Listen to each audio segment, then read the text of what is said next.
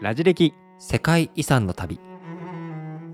ということで今我々はイスラエルに来ているんですけれども、まあ、はい。イスラエルの首都というのはですね、まあ、国際的には承認されておらず、まあ、うん。ほとんどテルアビブというところが、まあ、中心地ということになっており、あのエルサレムに大使館がある国っていうのは限られているわけですが、まあ、どうしてもイスラエルという国の世界遺産とうん。いうところで、エルサレムとはい。いう土地を、お都市をうん。こう避けて通ることはできないのかなと。はい。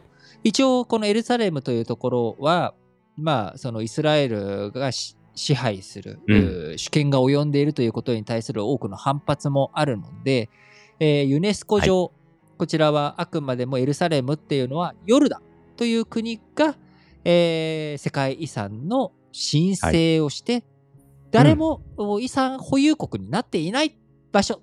ということで、エルサレムっていうのはちょっとあの特殊な登録のされ方をしています。うん。で、その特殊な、ええー登録のされ方をしている、まさにその理由というのが、はい。このエルサレムという都市。これはユダヤ教、キリスト教、そしてイスラム教の三宗教の聖地とはい。いうことになっており、まあ、その争いの側面がね強くあり、まあ、古いところで言えばそれこそあの十字軍。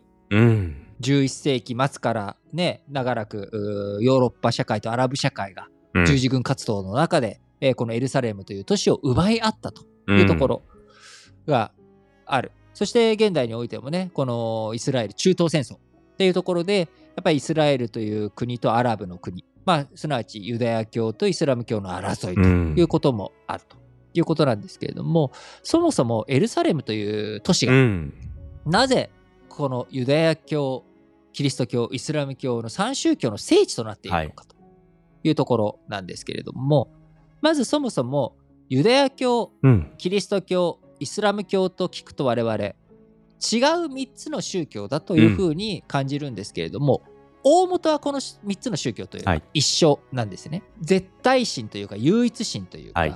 神様が一つだと。うん。我々のように八百万の神々、うん。日本のようにね、まあみんな出雲の方に集まって、えー10月はうん。その神様がいなくなっちゃうから神無月っていう風に言っちゃう。うそういう話とかとは別でですねあくまでもこの世界というものは唯一神うん。一人の神によって作られ、その神というものは我々人間とは別世界。はい。もう別の次元にいらっしゃると。うん。いう、まあ、こういう考え方をしている宗教というのが、はい。ユダヤ教キリスト教、イスラム教なんですね、三つの宗教で共通の考え方。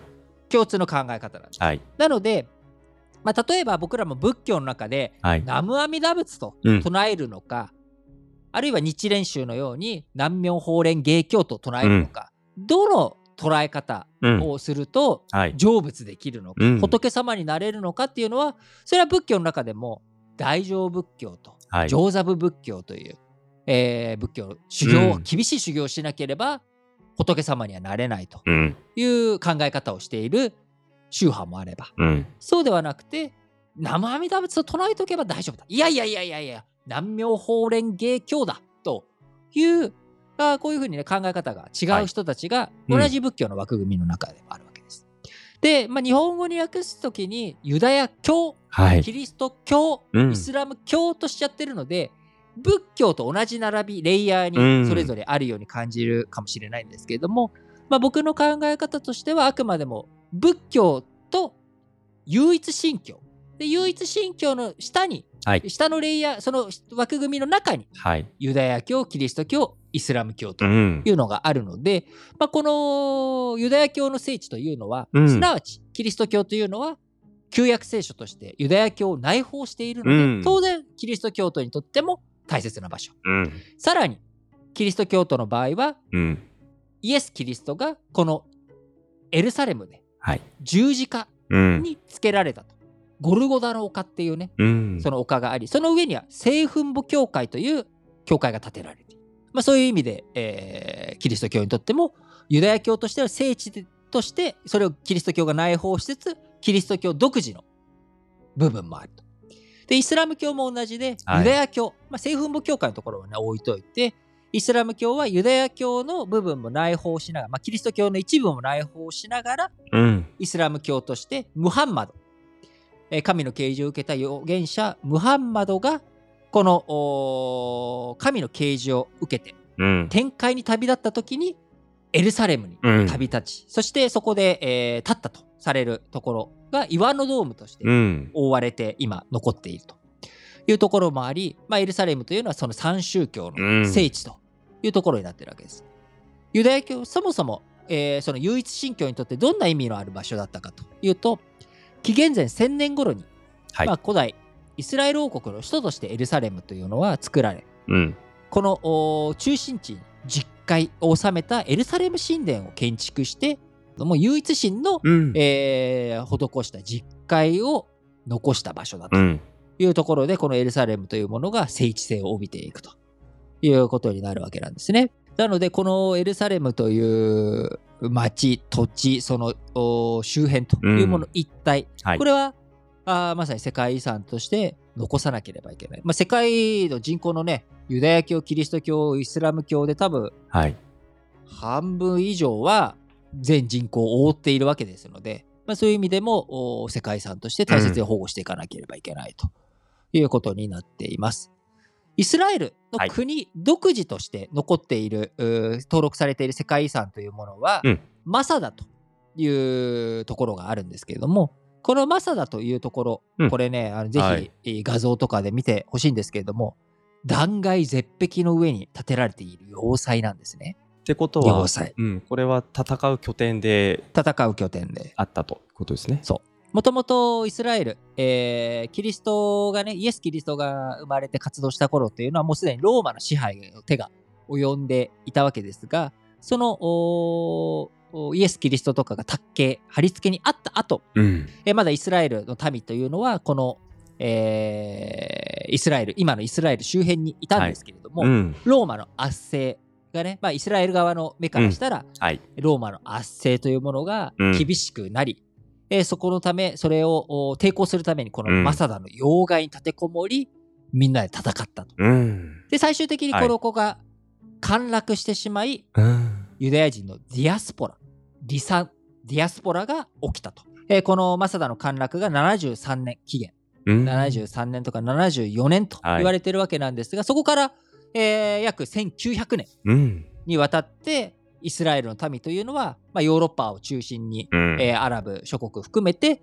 こう、ディアスポラ、はい遺産状態になっていき、まあ、あのーポーランドの世界遺産の紹介のところで、うん。あのーアウシュビッツの話もしましたけれども、うん。そういった迫害を、はい長い年月受け続け、うん。はい。まあ、イスラエルというところに国を建て、うん。えー1948年ですかね、はいうんえー第二次世界大戦後にえー作ったわけですけれども、はいえーその後も中東戦争とか、はいい、ろんな戦争が起き、まあ、今においても、まああのーパレスチナ紛はい争を抱えているというところなわけです。うんどうしてもこの文明の十字路に当たる、えーところなので、どうしてもこう争い、ヨーロッパ勢力、アラブ勢力、えーあるいはペルシャ勢力とか、うん。いろんな勢力がね、はい。あのーぶつかり合ってうん。戦い、紛争していくとはい。いうところ、だからこそ、まあ、その宗教の、う聖地としてはい。こうみんながなんでしょうこう寄与するうものがね集まってくる場所にもなったんじゃないのかなとはい。思います。うん。えーなかなか日本からねイスラエルという土地今はこうなんでしょう。あの IT 企業がね、うん。結構イスラエル初の IT 企業というものが力を持っていたりとかうん。する中、えー日本の IT 企業なんかもうんイスラエル詣でということがあると思いますけれども、なかなか、まあ、エルサレムとかマサダというところを見に行く実際にっていうのは難しいところあると思うんですけど、うん。まあ、こう世界遺産としてやはりこの2つ、えーエルサレムとマサダ紹介しないわけにはいかないということで、えー本日ご紹介をさせていただきました。はい。あのーちょっとね、しばらく深刻な、まあ、はいどうしてもやっぱり戦争とか、現代においてのね、争いが尽きない場所の紹介というのが続いていきますけれども、人類の歴史を見ていく上で大切な遺産を、うんお皆さんと一緒に守っていけるように、ね、なっていったらいいなと思っております。えー次は今まだ内紛内戦やまぬシリアに行きたいと思います。